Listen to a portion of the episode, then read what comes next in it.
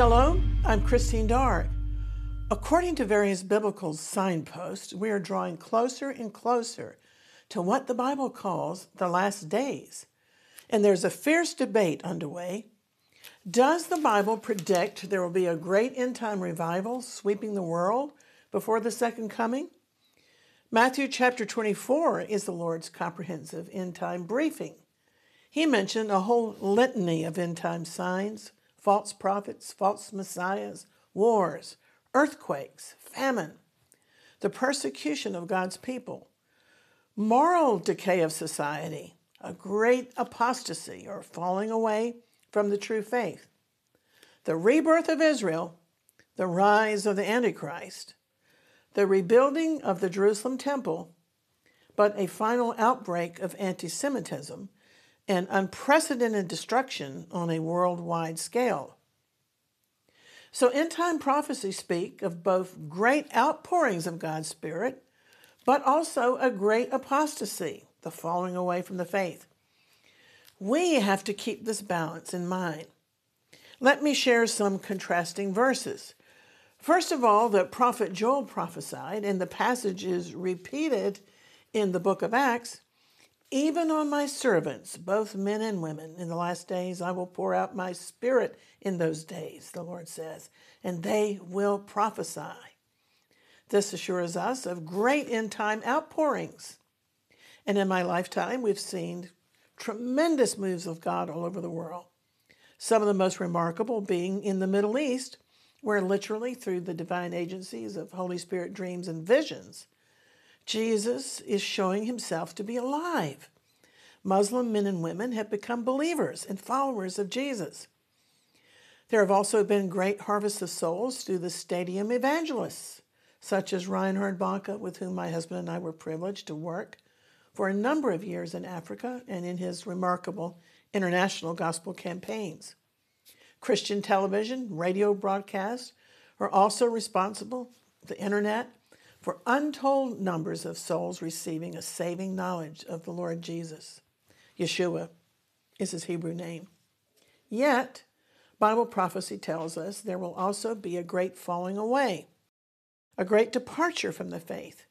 And we have certainly witnessed this with many of the mainline Christian denominations rejecting basic biblical tenets of the faith, refusing sound doctrine, and even embracing doctrines of demons.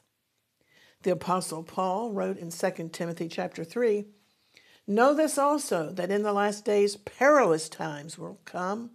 Men are going to be lovers of their own selves, covetous, boasters, proud, blasphemers, disobedient to parents, unthankful, unholy, without natural affection. We're seeing that, and so forth.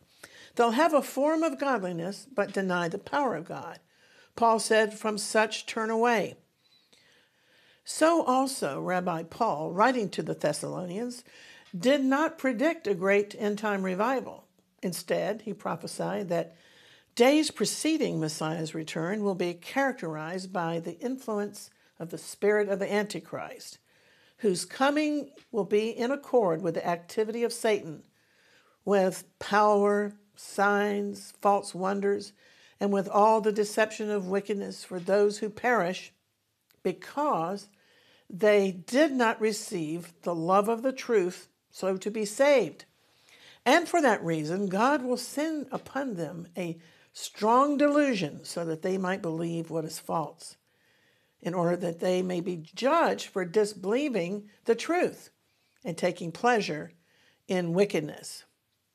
Again, Paul the Apostle to the Gentiles warned in 1 Timothy 4 The Spirit explicitly says that in latter times some will fall away from the faith, some not all, paying attention to deceitful spirits and doctrines of demons by means of the hypocrisy of liars whose consciences are seared.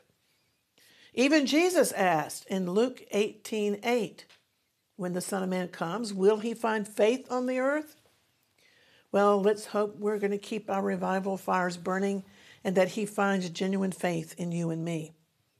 The book of Revelation grants us astonishing details of the last days, and it doesn't paint a picture of a powerful, faithful church bringing in the kingdom of God.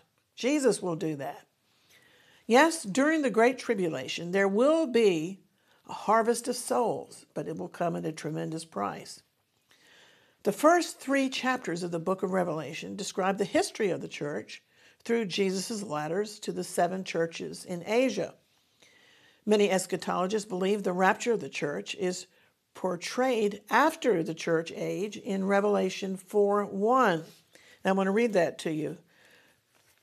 The Apostle John wrote, After these things, in other words, after the portraits of the seven churches and after the church age, John said, I looked, and behold, a door was standing open in heaven. And the first voice that I heard, like a trumpet, was speaking with me saying, Come up here, and I will show you what will take place after these things. In other words, after the church age. And there follows a great multitude, so large that no one could count it, a multitude from every nation and all tribes, peoples, and languages coming to a saving faith in Messiah during that period, up through chapter 19. This is the Great Tribulation. This multitude is described in chapter 7. But at that time, the Antichrist will make war with those who are born again on earth, and many will be martyred because of their testimony about Yeshua and because they refuse to worship the Antichrist or who will receive the mark that he wants to impose on their forehead or hand that he will seek to impose in order to do financial transactions. Meanwhile, on this side of the rapture, all lovers of God are being refreshed and encouraged by the revivals in the American state of Kentucky, beginning in Asbury University, which has had a history of awakenings and revivals. In February 1970, there were 144 hours of unbroken meetings at Asbury. The Jesus movement had begun a year or two earlier accelerated dramatically by Asbury teams who went across the country, and in many places, spiritual awakening broke out as a result. I recalled a revival in Asbury in 2006. Every revival there has begun in the winter, in February or March. Most have been short lived, although the overall impact has often been of a lasting nature. I think it's fitting that Asbury University was named for a great man of God, English born Francis Asbury, who was summoned to preach in America by the great Methodist founder John Wesley. During Asbury's 45 year ministry in America, he traveled on horseback or in carriage an estimated 300,000 miles, delivering more almost 17,000 sermons. He was so well known in America that letters addressed to him were sent to just Bishop Asbury in the United States. He was a gifted organizer of circuit riders. They were preachers who traveled by horseback from church to church to minister in rural areas. Asbury ordained 4,000 Methodist preachers and launched five schools. He also promoted Sunday schools. The revivalist associated with America's second Great Awakening, Charles Finney, defined revival as the return of the church from her backslidings and the conversion of sinners. Well, the word revive is used in various contexts in the Bible, most of all pointing to a living relationship with God. Revive means to quicken, to bring back to life, as in Psalm 119, verse 88 asking the Lord, revive me according to your loving kindness. The Hebrew word, sometimes translated revive, is Strong's 24 21, chaya, meaning to live. This divine quickening is our supreme need to keep our faith fresh and alive, vibrant. Through the years, I've been a student of historic revivals. I've witnessed many revivals under the ministry of my mentors and I myself helped to lead a revival in Arabia during the 1990s. From all I've learned and experienced, the characteristic of a true revival is that people come under terrible conviction of sin, and all resistance to repentance is broken down by the manifest presence of God. In fact, the outstanding features of spiritual awakenings are the profound consciousness of the presence of God and especially the holiness of God. A hindrance to revival is teachers and churches that promote the error of replacement theology, claiming that God is finished with the Jewish people and claiming falsely that the Jews have no future revival. You see, if a person believes that God broke covenant with the Jewish people, that means they may claim to be a believer, but they don't really know this Bible from cover to cover. And their knowledge of God is therefore limited. At the Jerusalem Prayer Breakfast in Houston, Texas, one of the speakers was my friend and fellow broadcaster, Brian Sanders, who has a website called Why Stand with Israel. At the conference, Brian shared some recent Lifeway Christian research showing how much the church is ignorant on Israel. And if churches are ignorant, then their whole trajectory concerning eschatology, the end times, is wrong. According to the survey, 72% of Bible believers say they wish they knew more what the Bible teaches concerning Israel's future. I was shocked at 72%. That shows how much Israel is not being taught in our churches, seminaries, and Bible colleges. And this was very troubling. 63% of believers in the survey said they don't believe the Bible promises that the Holy Land still belongs to the Jewish people, as bequeathed to them by God in an eternal covenant. That disbelief means the majority of churchgoers are accepting other sources for their worldview of truth rather than this Bible. 32%, or a third of believers, say they have no strong views about the state of Israel. Apparently, these professing Christians are easily swayed by the left, by the mainstream media, or by other potentially anti Semitic groups or influencers rather than the nation of Israel that uniquely belongs to God. And only 4% of the Christians surveyed said they had been influenced by their local church on the topic of Israel. That to me was mind boggling. Think about that. God sent Jesus to Israel and its eternal capital. Jerusalem is referenced in the Bible more than any other city as the city of God, the city of the great king. And Jerusalem is destined to be the future capital of the world according to Isaiah chapter 2, which proclaims the law is going to go forth from Zion and the word of the Lord from Jerusalem. And that's going to happen when Messiah Jesus returns and sets up his millennial kingdom. Then all the world's leaders will be subject to King Messiah, and he will be fully enthroned as King of Kings here on earth on King David's throne. And most shocking of all in the survey, only 2% of believers said that they've learned about Israel from national Christian leaders. Again, this is proof that end time prophecies about Israel are not being taught in our churches, seminaries, and Bible colleges. In the New Testament, the little book of Jude exhorts us to earnestly contend for the faith once delivered to the saints. And who are we earnestly contending against?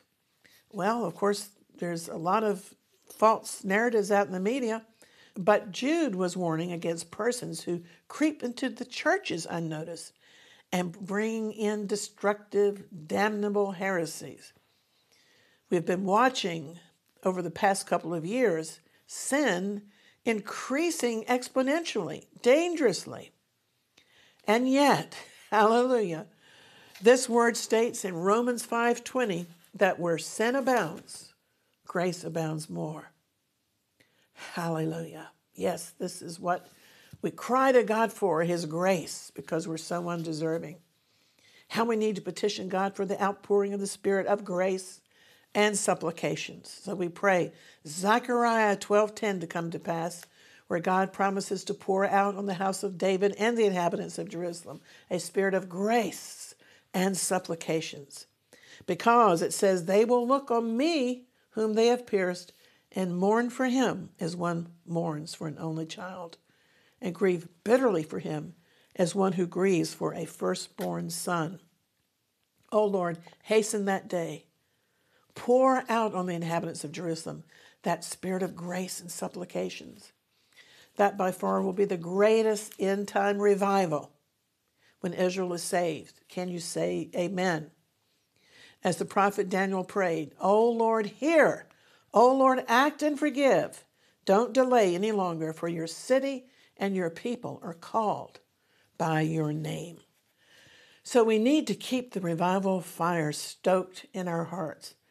That great revivalist Finney used to say that when he felt coldness creeping into his heart, he would go out into the woods and pray until the fire of God came back into his heart. The most dangerous believer to the enemy is a person who is aglow with the Spirit of God and ablaze for the Lord and for His Word, living it out, a bright, shining light in a dark world. The enemy of our souls is undone by a believing believer.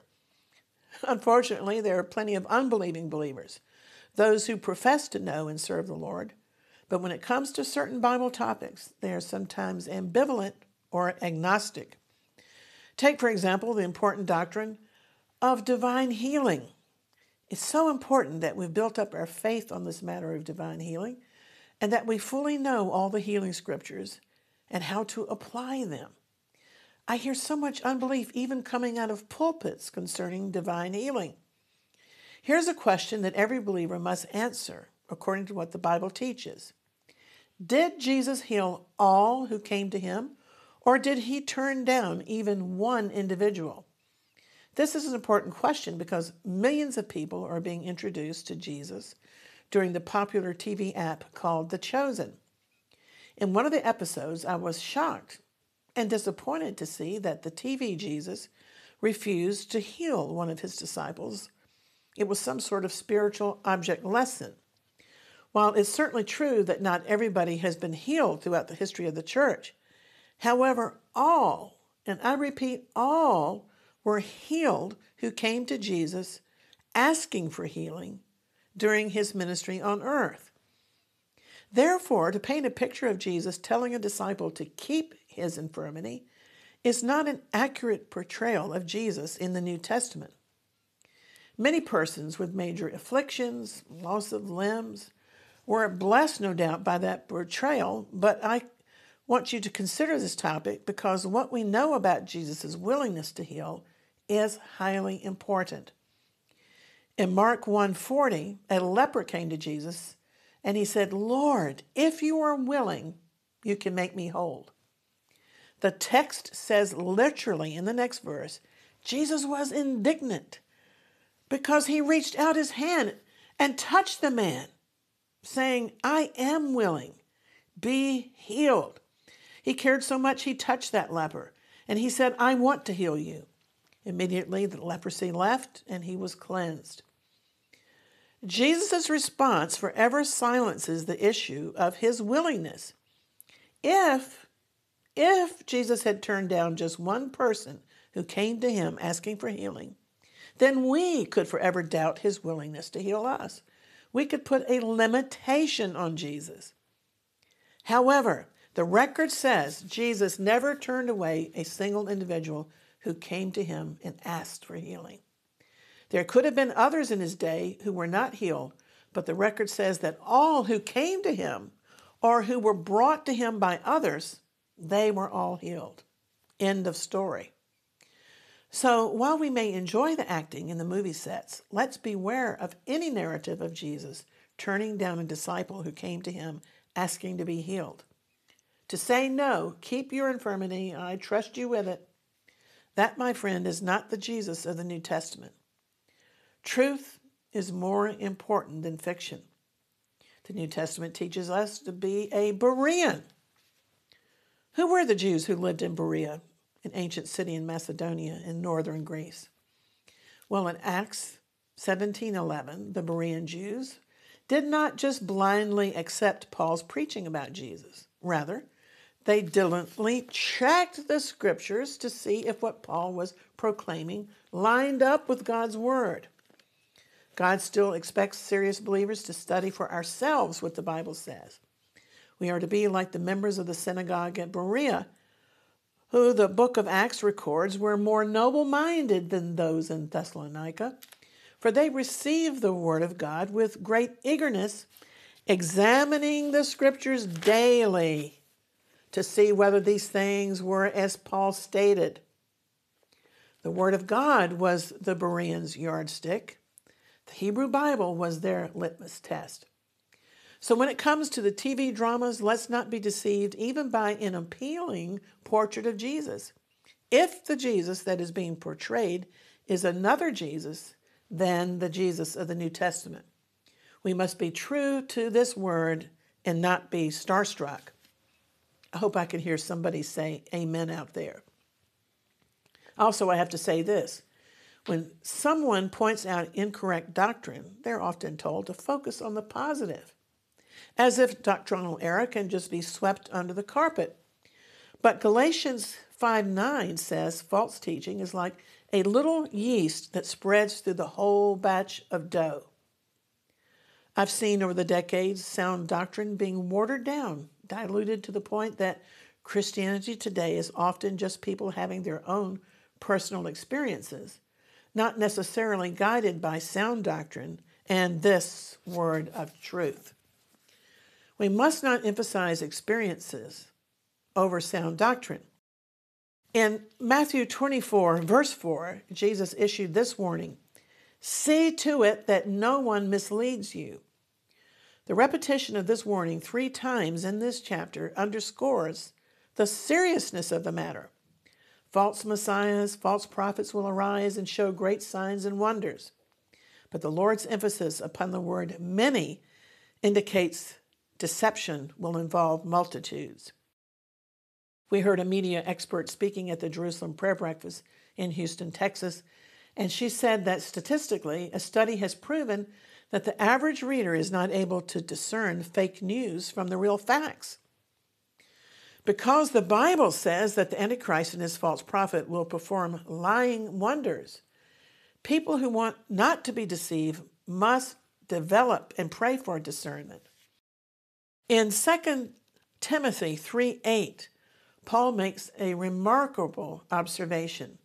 He wrote that just as Jannes and Jambres opposed Moses, so false teachers also oppose the truth. Well, who were Jannes and Jambres?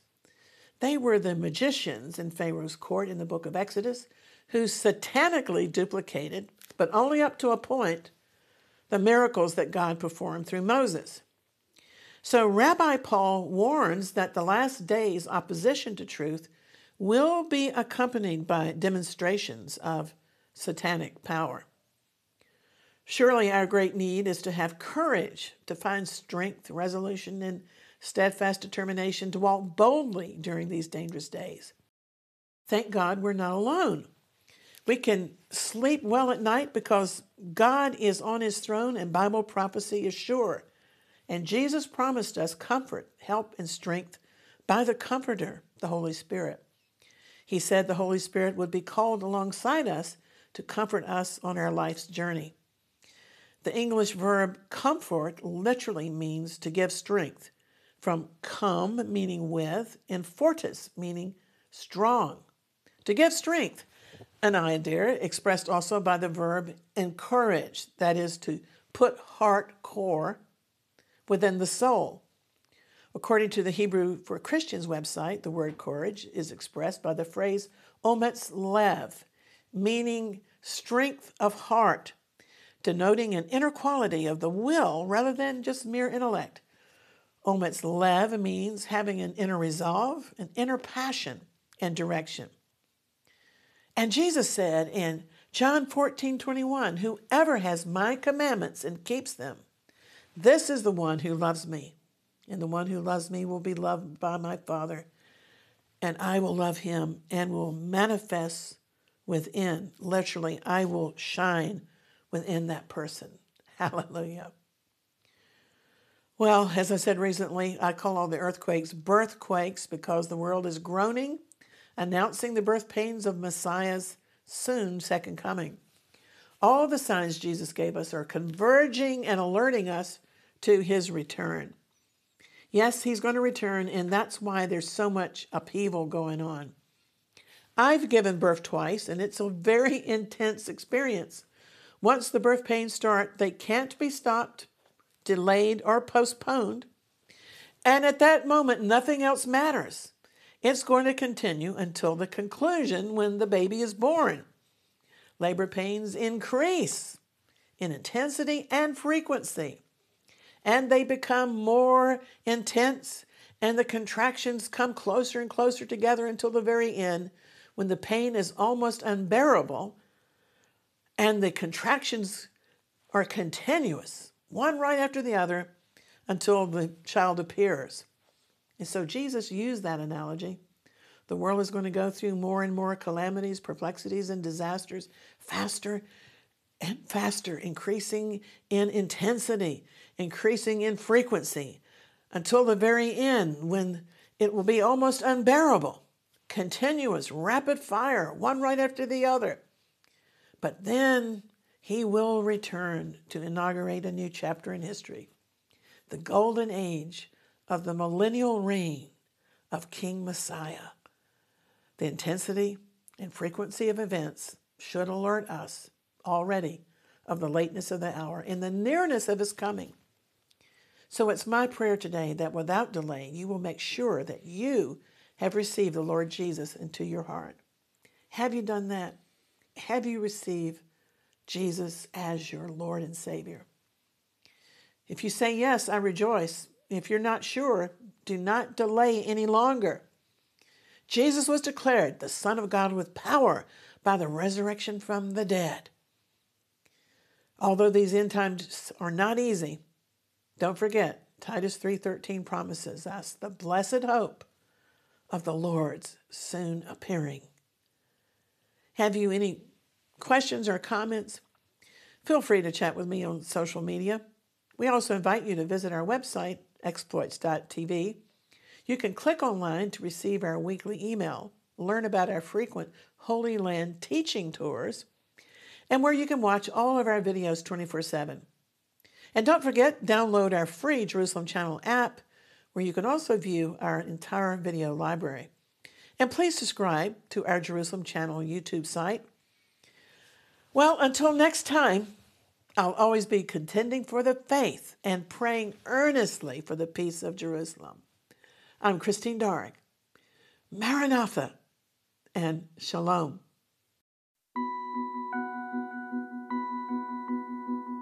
A new day begins over Jerusalem's Western Wall Plaza where Jews and Christians from all over the world gather to worship, pray, and petition the God of Israel. The Holy City is a unique mix of tradition, history, and religious fervor that makes it the center of the world.